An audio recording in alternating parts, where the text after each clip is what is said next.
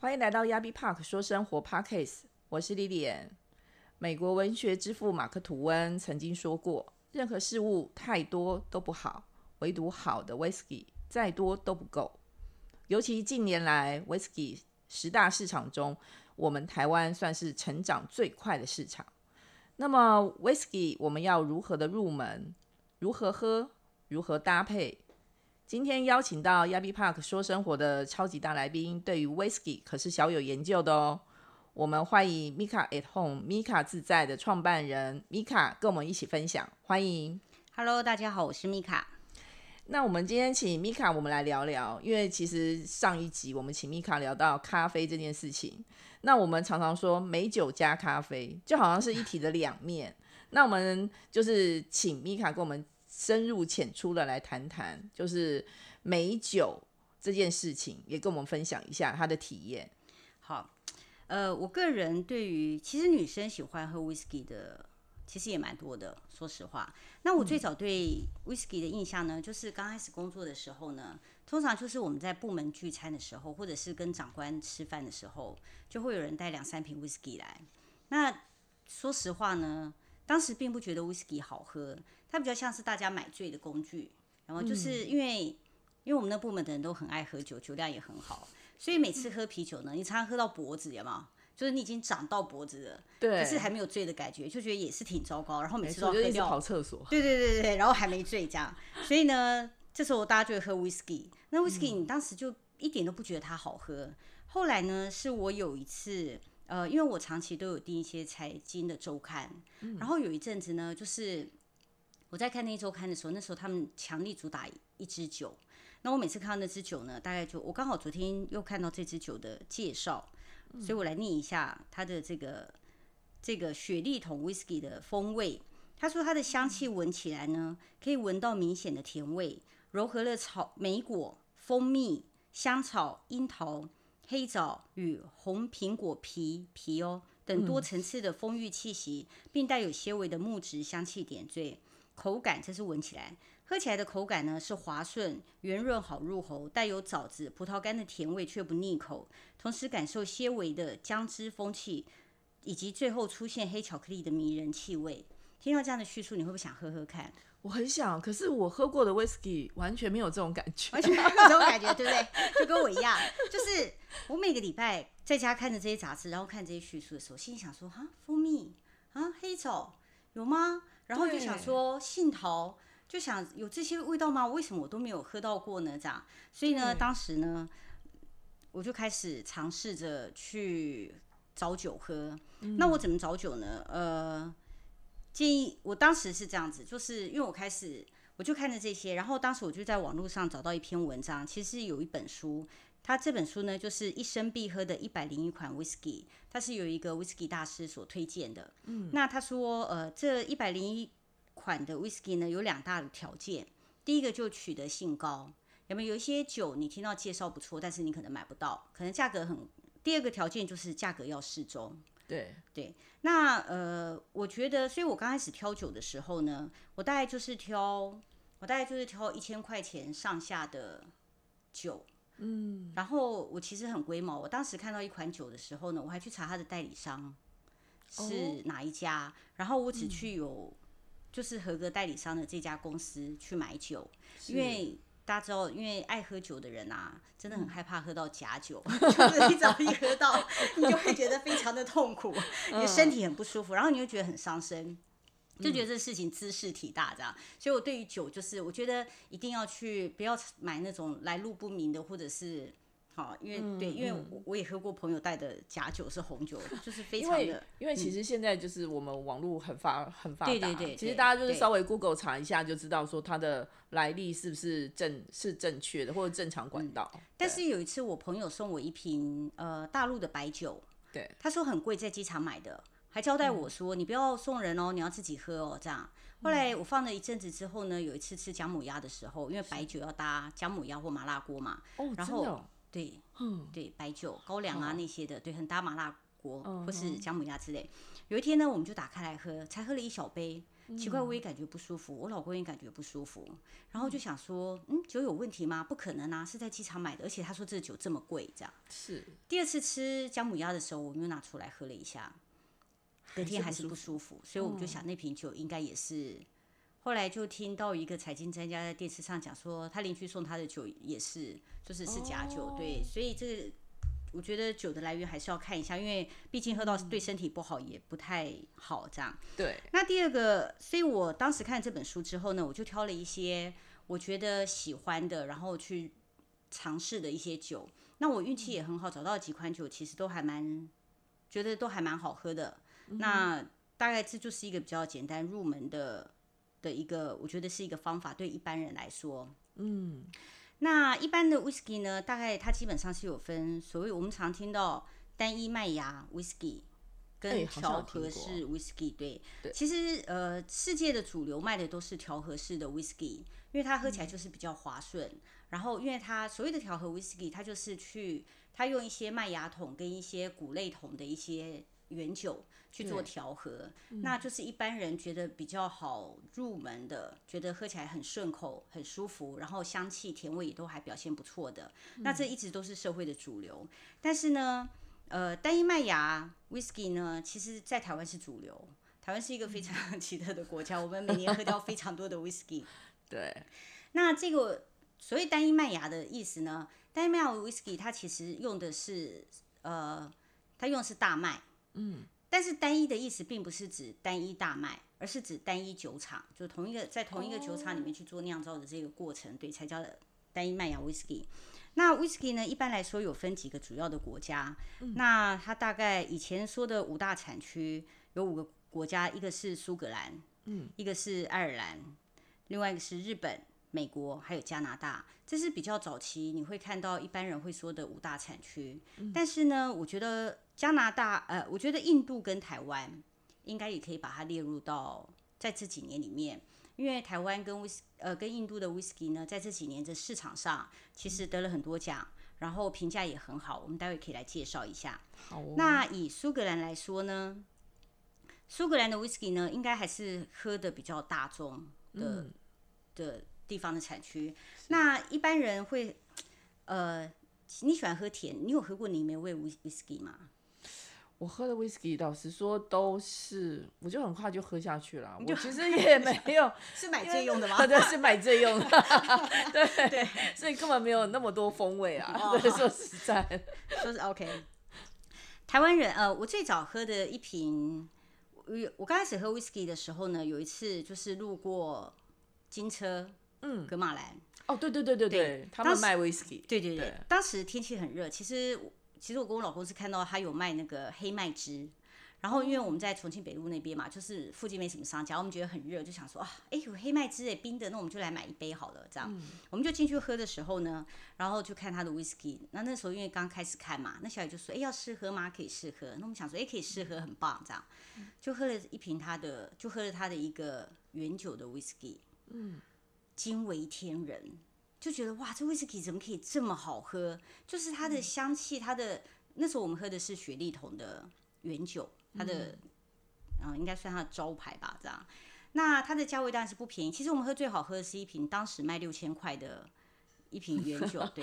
那那瓶当然是最好喝，但是它的价位显然就是太高了，这样。太对，对对对，那我觉得我个人觉得我对 whisky 的一般，就说一般性在喝的话，我的最高的价格大概就是三千块左右了。我觉得这已经是我的我个人的上限啦，这样。是那呃，所以一般来说呢，台湾人很喜欢喝雪莉桶的 whisky。那一般来说，大概在苏格兰这个地区，大概分两个区，一个是艾雷岛区。艾雷岛它就是比较靠近海岛的部分。那它的它是因为 whisky 它是用它的这个泥所谓的泥煤味，就是它用它的这个土去烘、去烟熏、烘干这个麦芽，所以在这样过程当中，它就产生一个泥煤味，它就那边特殊的、特殊的一个地形的材质这样。那另外一个区呢，所以在艾雷岛这边应该有八家酒厂吧，比较知名的泥煤味的，大概都是出自于这个产区。那另外一个比较大的区是斯杯塞这个地方。那 Speyside 的地方，它大部分就不是泥煤味的，它大部分可能就是雪莉桶的偏这类滑顺的口感的 whisky 会比较多一点。这大概是苏格兰的这个产区。那另外一个是爱尔兰，爱尔兰的 whisky 因为它的酒厂不多，产量相对也很少，在台湾其实以前很难买到，现在有一些可以买得到了。那爱尔兰的 whisky 它比较特别，是它用三次蒸馏。大部分国家的 whisky 都是两次蒸馏或是重复蒸馏，像苏格兰就是两次蒸馏，那爱尔兰就是三次，所以它喝起来就是会比较滑顺。那日本的 whisky 呢，它的泥煤味会比较内敛一点，它不像，就它不像这个，它不像这个里面我讲一个艾雷岛的的 whisky 的笑话好了。嗯，我有一个朋友呢，一个男生，就是一个同学，他对于酒非常的精通。我开始喝 whisky 之后呢，有一天他就说，哎，他就说同学，我带几瓶 whisky 去你家一起喝好，我就说，哎，好好，他就带来，他带了两三瓶的 whisky，其中一瓶呢也是非常经典的 whisky，叫做大力斯克 Talisker 这瓶，十年的 whisky。他说喝之前他就跟我说，这瓶酒呢，呃，喝起来有一点消毒水的味道。然后有一点，就是这种海盐呐，这种，嗯，总而言之呢，就是有点点味，消毒药水味道这样。然后我就说，哎，真的吗？就很好奇嘛。然后就说，哎，那开来喝喝看。打开来一喝呢，一闻那味道，想说，哇，我的妈呀，这味道这么难闻。我就说，这酒真的会有人喜欢喝吗？他说这酒很好喝，就说不可能。他说真的，你试试看这样。我当时对他的印象就是非常可怕的。重的那个味道，就是那个消毒药水的味道。但说也奇怪，那次喝完之后呢，大概隔了几个月，有一次我在那个 Costco 看到在试喝酒，刚好就试喝到这一瓶。我那天呢就又拿来想说，嗯，我喝起来还是这个口感嘛，我来试试。然后我就走过去试喝一下，哎，突然发现这瓶酒很好喝，哎，这我在想，这是不是就跟很多人在喝咖啡，很多人对咖啡的第一印象是苦的。对，很多人对香烟的第一印象也是不好抽的，是。可是很多人后来就抽烟抽上了瘾，喝咖啡喝上了瘾。对，对，这大概就是，就是你可能慢慢的会去懂得品尝、欣赏它的味道。哦。嗯，就是你慢慢比较可以接受这味道之后，呃，它跟你过去的印象有很大的违和感，超过那个部分，你就开始觉得说，嗯，它其实是好喝的一个味道。嗯哼。那天还有一个很有趣的，那天呢，我给我朋友喝的是一瓶，呃，有一瓶。也是苏格兰的酒，是格兰花格的一零五。听说这瓶酒也是原酒，六十趴的。对。那呃，听说这瓶是柴切尔夫人最喜欢喝的一瓶酒。嗯哼。那它因为是雪莉桶，它的香气非常浓郁。那天我我同学喝完之后，他跟我说，他觉得这瓶酒很好喝。他说他觉得像二十出头的少女。然后我就说乱讲，我觉得她比较像四十岁的熟女。对。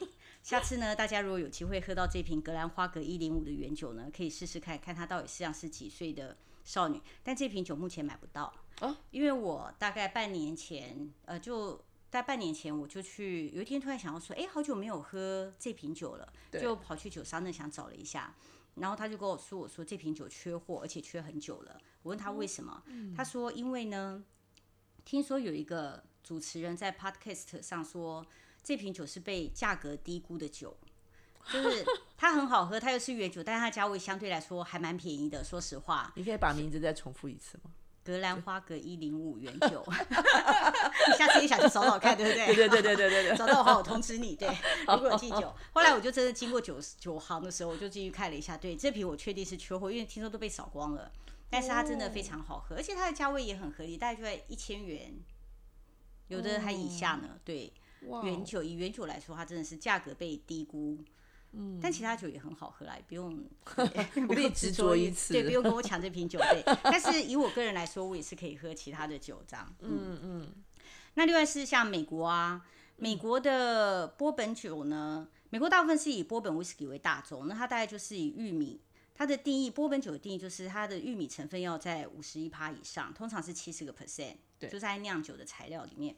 那它再加上一些小麦、裸麦这些的材质叫波本 whisky，那一般是喝它的香气比较多。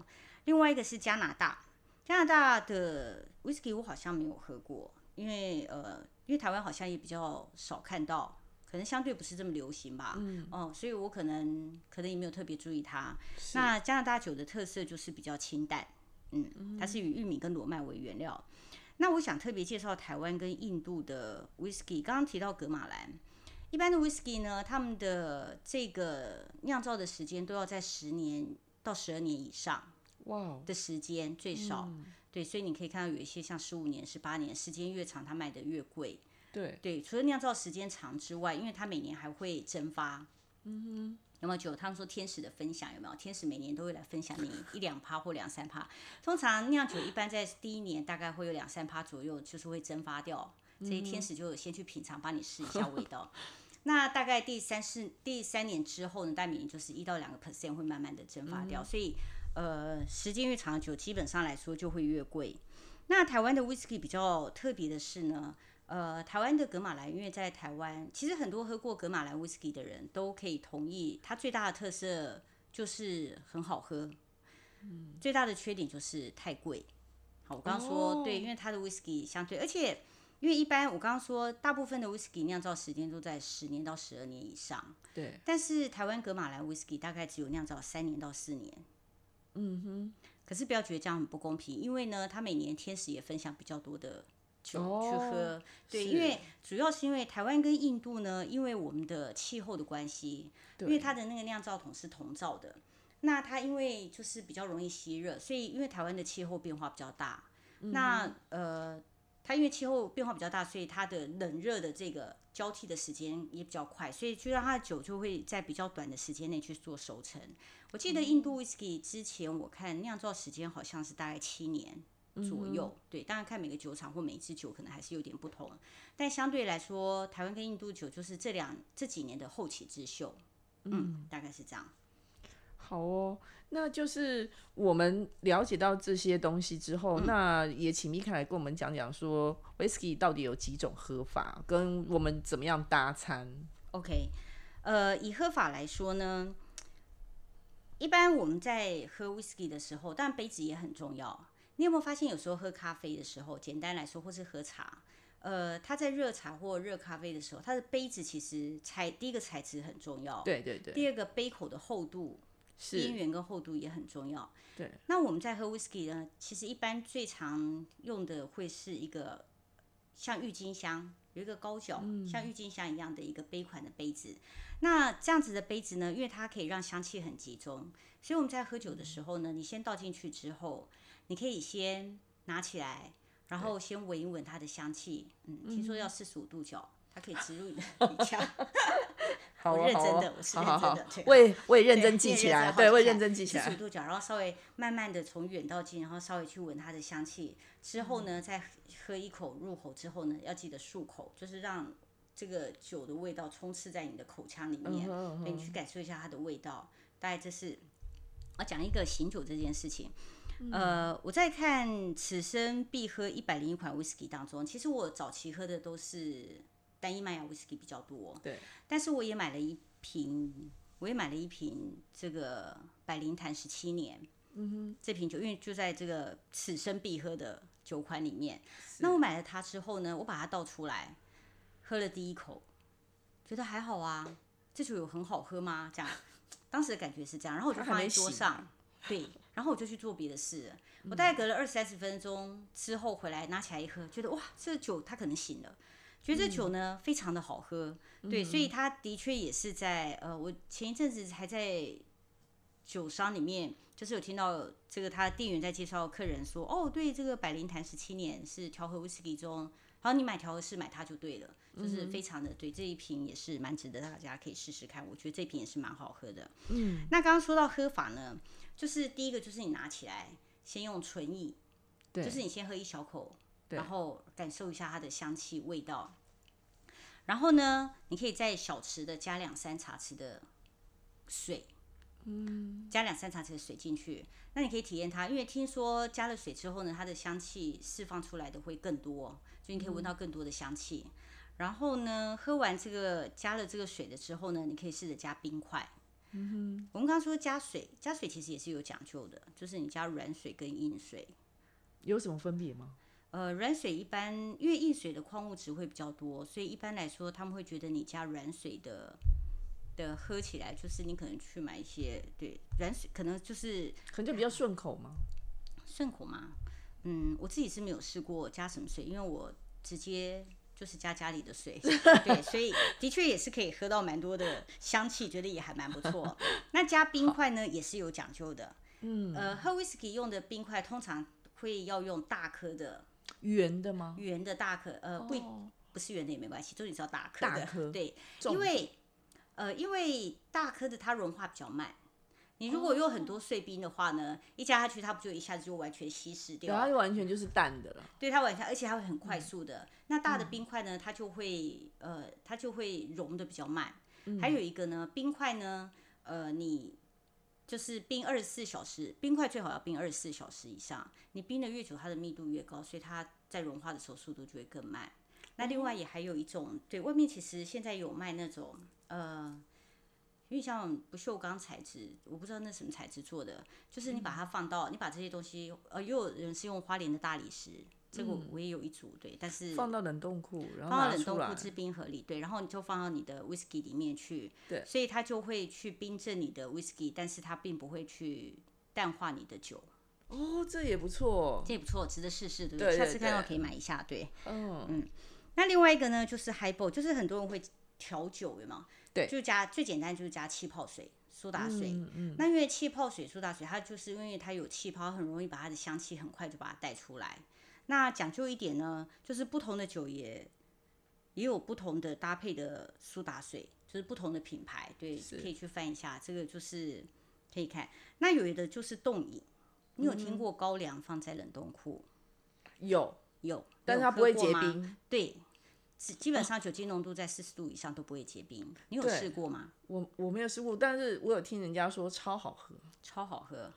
呃，我自己开了一瓶高粱，开了很久，但是呃年轻的时候很爱喝高粱，对，觉得哇高粱真是太好喝了。但是后来年纪稍长，对，后来就觉得高粱实在是，除非吃麻辣锅或姜母鸭，这个时候才会拿出来喝一点，不然的话我一瓶高粱开了呢，放了很久。我大概只有腌咸猪肉的时候，我会给它拿出来倒一点出来，然后就是放了很久都很少喝。有一天呢，我就想到就把它拿到冷冻库去冰。嗯。后来呢，就是在吃姜母鸭的时候，就拿出来倒了一小杯。是。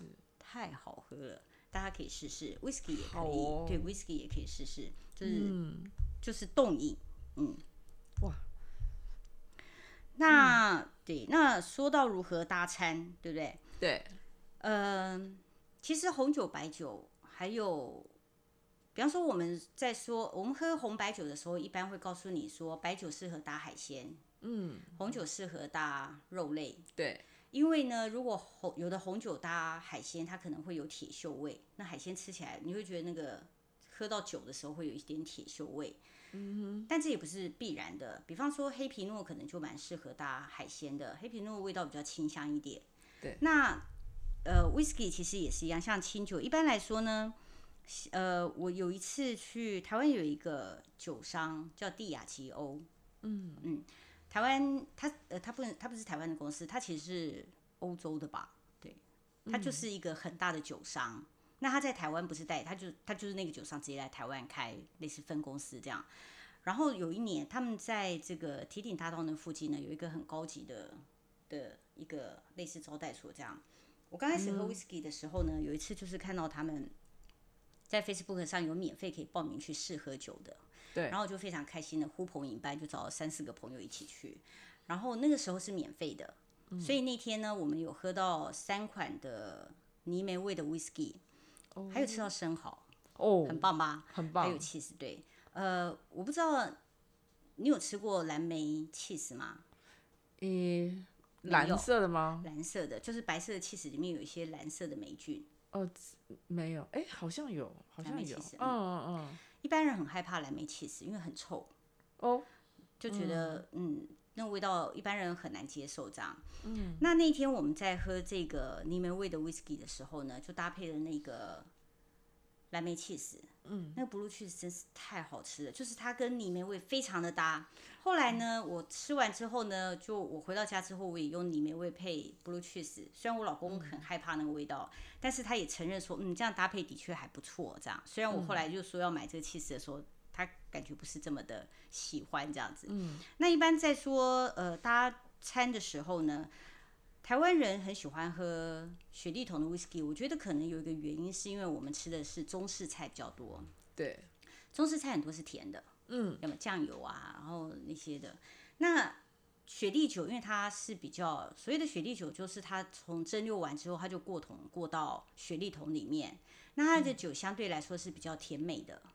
那所以这样子的雪莉桶呢，它搭中餐其实就还蛮百搭的，基本上不会有太大的问题。那如果是搭日式料理的话呢，日式料理基本上呃，大概就是要搭清淡一点的酒，因为怕你的酒味道太浓的话会。吃掉了食物它本身的味道，但是这有一个方法，就是如果你还是想搭 whisky 的话，其实加一点气泡水或苏打水，哦，它就可以比较稀释，然后你可以喝到它的味道，那它佐餐就还蛮好入口的，嗯，就会还蛮搭的，大概是这样。哦，嗯，那呃，我们在呃江镇城在台北有一家店，对，肉，嗯，对，有一次我们。朋跟朋几个朋友，因为听说八个人比较容易订到位，嗯，我们凑了八个朋友就跑去吃了。那你去吃那餐厅呢？除了你原来订的餐的价位之外呢，它的水是要另外付费的，咖啡也要另外付费。如果你要的话，但你可以不要。然后呃，面包也要另外付费，哇，然后酒也要另外付费。那酒一般餐厅都会有开瓶费嘛？那开瓶费呢？呃，我刚好昨天看到那个你们附近有一个阿成鹅肉，嗯。阿成，我就看到有个女生在评论下面写说，阿成鹅肉上面写说呢，带酒的话开瓶费是一百元，她觉得好佛心哦。然后她去的时候发现呢，menu 上其实写说，如果你用餐一个小时之内就不收开瓶费。哇，怎么那么好？对，呃，爱喝酒的人就会觉得开瓶费这件事很重要。对，对不对？其实我有时候觉得这真的是后话。嗯。或者觉得说你那一瓶酒很贵嘛，譬如说你可能就是破千的，然后大家一起。三五好友一起就是共喝那一瓶，然后就是美好的夜晚。但突然间店家说开瓶费以后，他就一直跟人家凹说怎么样把那开瓶费去掉。我想说这个钱跟一一两百块，对，我不懂这个。因为有的开瓶费要五百块哦，为什么？就是看不同的店家，他希望你消费他的酒，因为餐厅其实酒水是餐厅的利润来源。是，对。那呃，所以我刚刚说到江镇城这家餐厅啊。那所以那天我们就什么都要钱就对了。我我不是说他过分收费的意思，不是我的意思，说他就是诶，有一些是在别的餐厅也是这样子啊。譬如说就是要喝的水是要钱，当然当然对对对对对，很多高就是高级餐厅高一点餐厅，对，其实水都是要钱的。对对对。那嗯，我们那天去喝的时候，因为我忘记他的开瓶费是多少钱了。嗯。那我们就用八个人嘛，所以就有其中一个人是我们朋友带来的朋友，那他自己就带了两瓶酒来。那他就说想要跟我们续了那个酒，跟酒钱跟开瓶费的钱这样子。那但是我跟我老公两个人就觉得说，那我们就喝餐厅的酒就好啦。因为第一个我刚刚说到酒水钱是餐厅的利润来源嘛，对很大的利润来源。那还有一个就是呢，我觉得你自己带的酒可能很贵或很好，但是他可能不见得搭那个餐。哎，是对不对？因为你不晓得你要吃什么。对。那餐厅搭的酒呢，可能不是最贵或最好的，可是基本上他会挑搭他的食物的这个酒。哦，嗯，上个礼拜我们去台东长滨度假，然后呢，呃，长滨那边有一家餐厅叫 Sinasera，就是一个很有名的法式餐厅，听说也是非常难订到位，但是呢，如果你住他的民宿，他就可以保留位置给你。好好，很好，嗯。我们那天就是因为这样，然后就订了两个位置去吃法式料理。嗯，那而且不错啊，你你喝完酒，因为你房间就在楼上啊，就搭电梯就上去，其实也很方便。嗯，那我们那天吃餐，他就问我们要不要佐餐酒这样，那我们就点了一个人三杯的，就加钱。嗯嗯，对，其实我们两个人的酒钱呢。其实就可以去不错的餐厅吃一顿饭。我相信，我相信。但我刚刚说过，这就是他们最大的利润来源嘛。是。那我觉得有时候要支持一下好的餐厅。对。那那一天呢，他帮我们上的呃红酒，他就特呃白酒白，他本来是要帮我们倒白酒，但是他后来倒了一个有点粉红色的一个，他说叫橘酒。他说那瓶酒呢，呃，并不是真正，并不是真的用橘子去酿的，不是，而是它是用一种比较特殊的，不知道是红酒还是白酒的一个品种去酿的。然后它的味道就是会比较有点像老藤的酒一样，就是它会有一个特殊的风味，可能不符合一般人很顺或者是很很滑口的那种，对。但是那个酒喝起来很特别，重点是它佐餐的时候的确也有不同的风味。所以，对，所以基本上呢，我们是会觉得，但我我还是想介绍一些免开瓶费的餐厅，但是呢。但是基本上，如果去吃这些餐厅，呃，如果他们的开瓶费很高，然后你觉得师傅，因为我觉得尤其是疫情之后呢，你会觉得很多店都很难支持下去，所以对，所以平常呢，我们其实可以在家自己开火，然后喝酒就在家自己简单喝就好了，其实是蛮省的。但是如果真的去高档餐厅吃饭的话，其实下次就不妨试试他们的搭配的酒，那我想也给他们一些利润，然后再来就是也试试餐跟酒很好完美搭配的一个。典范，我觉得个人也是觉得蛮不错的哦。我要介绍一下那个，嗯，免带开瓶费。呃，像茂源，台北市的三大台菜之一，茂源餐厅它是免开瓶费。然后像，呃，我记得龙都的烤鸭，对，龙都应该也是不用。就是总而言之呢，呃，你如果要带酒去餐厅，你可以先问一下。那如果价格可以，你可以自己带，你就可以评量一下。对，如果当然也要看喝多少啦。对对对对，如果你就是一群酒鬼去的话，对，可能就是考量一下餐厅的选择，就变成是 次而重要的，大概是这样。对对对，就是看大家在用餐或喝酒的时候，大家比较着重在哪个地方。那基本上我们也知道说，如果说我们可以简单的入门的话，其实就是搭配餐厅里面附的餐前酒，或者是他们配的 whisky 就可以了。对，没错。嗯哼哼。嗯，我们今天听了米卡跟我们分享那么多 whisky 的一些喝法啦，跟怎么搭餐的方式，那我们也可以就是哪天自己去身体力行哦。嗯，好生活需要更多好内容，欢迎您留言，想要了解更多的生活细节，我们会尽心竭力找到必须的职人，畅所欲言。那 Yabi Park 说生活，只想与你分享好生活。